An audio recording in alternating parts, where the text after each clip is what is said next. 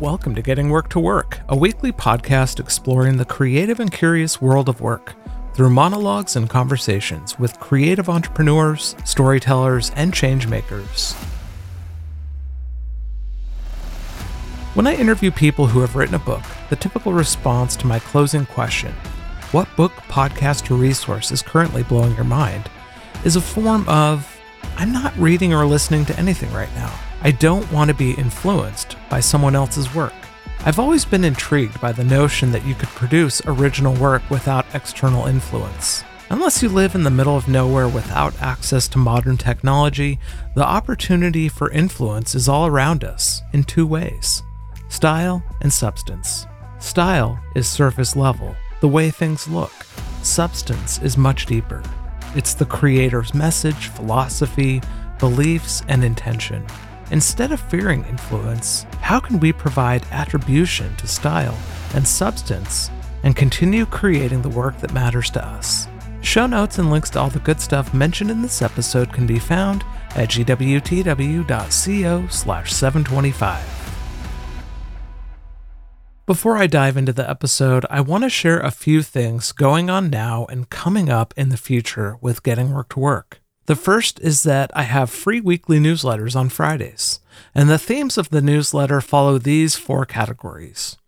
Week one, an essay about work. Week two, a photo and text series I call At Work With, where I interview creators about their workspace. Week three is Feed Your Curiosity, where I provide recommendations for books, music, movies, and things that are blowing my mind. And week four, Spark Your Creativity, where I share practical ways to get your creativity to work.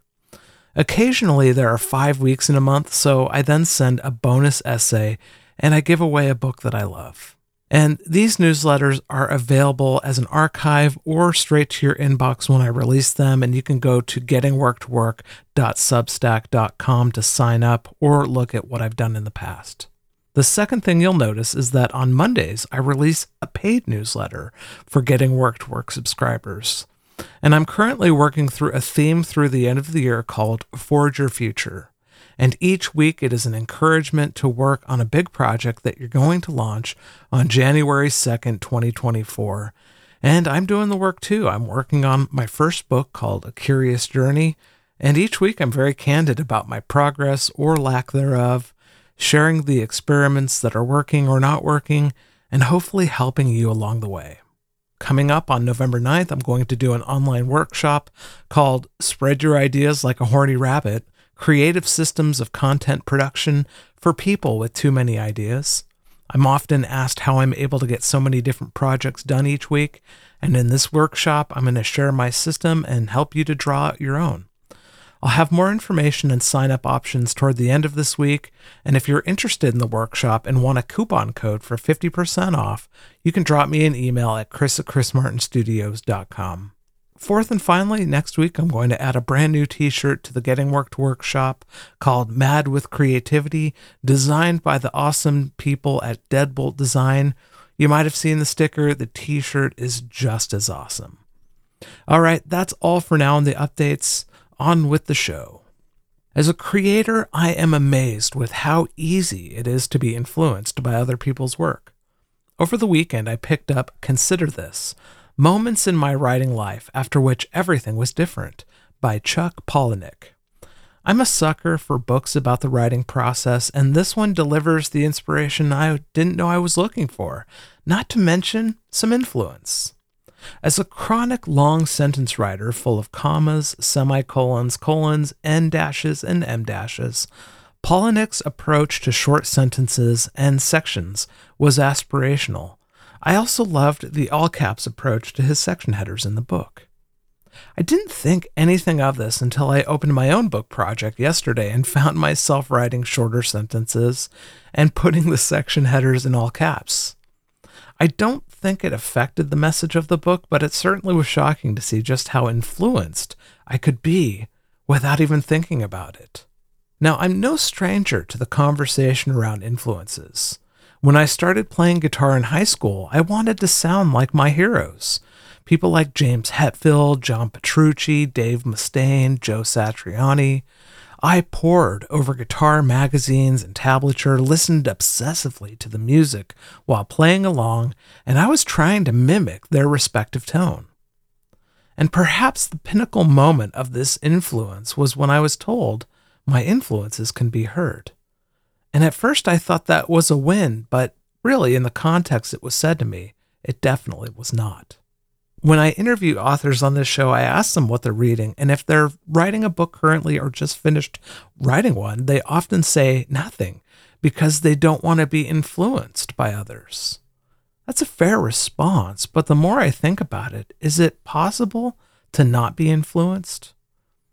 I think you'd have to live in the middle of nowhere with no access to modern technology, or be so disciplined to not look at any images on social media, listen to any music or podcasts, or watch any shows or movies in the effort to eliminate influence. And I know I'm not disciplined enough for that. How about you? I do think there's more to influence than meets the eye. And I think there are actually two levels of influence operating on us. The first is style, and the second is substance. As mentioned in the opening, style is often surface level, the way things look. It could be a book cover, all caps section headers, short sentences. Maybe it's the use of or style of distortion, the sound, trends, relevance, producing singles instead of albums. All of the attributes that we could use to describe our work. And this is where a lot of influence shows up for us. We might be attracted to the black and white photography of Lee Jeffries and want to explore the style in our photography, or the way Brandy Chalmers uses stories on Instagram to share updates to her audience. Not to mention the music videos with modern dance that promoted Steven Wilson's latest album, The Harmony Codex. Influential substance is much deeper. It's the creator's message, philosophy, beliefs, and intention. It's the impact of the community they live in. Earlier in my career, I worked at a church, and all my friends worked there too. We spent all of our free time together, either at the church or in each other's homes. And this ethos influenced the substance of my early work. And you can even see the differences between then and now in my Chris Martin Writes Substack in the poems that I'm sharing that I wrote 20 years ago and edited more recently. And now that I'm no longer immersed in that community and in a different one, global and online, you'll definitely see differences. If style is an immediate reaction to the surface, like seeing all caps headers and the next thing you know, your headers are all caps, then substance is the long term evolution of what you're saying in and with your work. It's there working away, but you probably won't notice it until you compare different eras of your creative life. But the question you might be asking right now well, is influence bad? The purists out there will argue yes, yes, it is. Originality must be free of influence. But for me, the answer is no. I think it's impossible to not be influenced. And that originality is how we mix, remix, and advance our influences. And the better questions are what are my influences? How are they influencing me in my work? And how can I advance them into new territories? As we explore these questions around influence, of style and substance, I want to share four ways to harness their power for your own creativity. First, influence is often subconscious, so you're going to have to label it when you notice it. And most of this work was going to be in the style column, but it's not impossible to label the substance. You can do that by comparing times in your creative journey where you can see differences in mindset, philosophy, the content of your work, maybe even the words that you're using. And as you notice those differences, then you can identify the influences, maybe the authors that shaped the word choice that you used or the tone of your work. And the goal here, when you notice, is not to be judgmental toward the influences showing up, simply writing them down and seeking out those influences. Because the second thing that you want to do is build a practice of attribution. Austin Kleon is an advocate for attribution, being someone who wrote the book Steal Like an Artist. Remember when you were in school writing papers? I, I know, I know. you probably hated it.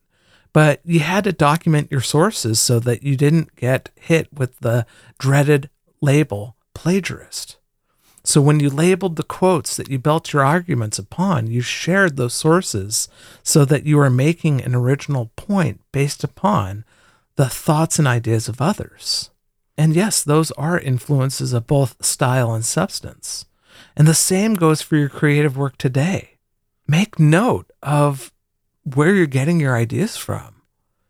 In every newsletter that I write for Getting Work to Work, I do make an effort to share the music that I'm listening to, the fonts I'm using, and the prompts I'm using to generate artwork in Midjourney. And these are all forms of attribution.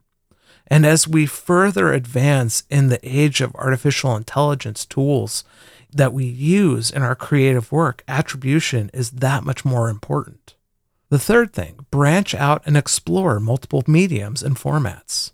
The challenge with influence is when we're narrow in our intention. For example, say you're a metal guitarist and only listen to your heroes. Then the danger is that you're going to sound like a derivative of them. And I think this is what the person was getting at way back when, who told me he could hear my influences. This is what he was getting at. I was narrow in my influence. But the beauty is when you branch out and start listening to music in other genres, from classical music or country, rap, listen to other guitar players, other stringed instruments, harpsichords, harps. There is so many ways to take in influence that's not directly related to the work that you do. The same idea works for any creativity. Don't swim in the pool of your craft. Branch out and explore. Read fiction, nonfiction, watch narrative and documentary films, shorts, five hour epics. Take it all in and let it marinate in your mind. Fourth, allow your creativity to evolve over time. Yes, influences come and go, styles change, substance deepens or decays. And it can feel like you're doing something wrong, but this is the evolution of your creativity. So allow it to happen. Sure, you can fight it, especially as you get older. You can be the old person standing on their lawn yelling people to go away. But you can also create an environment that allows, that fosters that evolution to happen much faster and, dare I say, much more enjoyable.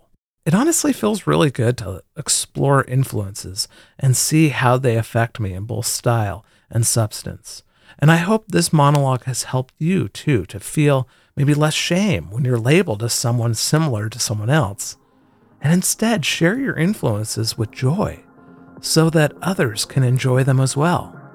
Share wildly, create with Moxie. Thank you, School of Moxie, and let your creativity soar. Until next time, may creativity and curiosity fuel your life.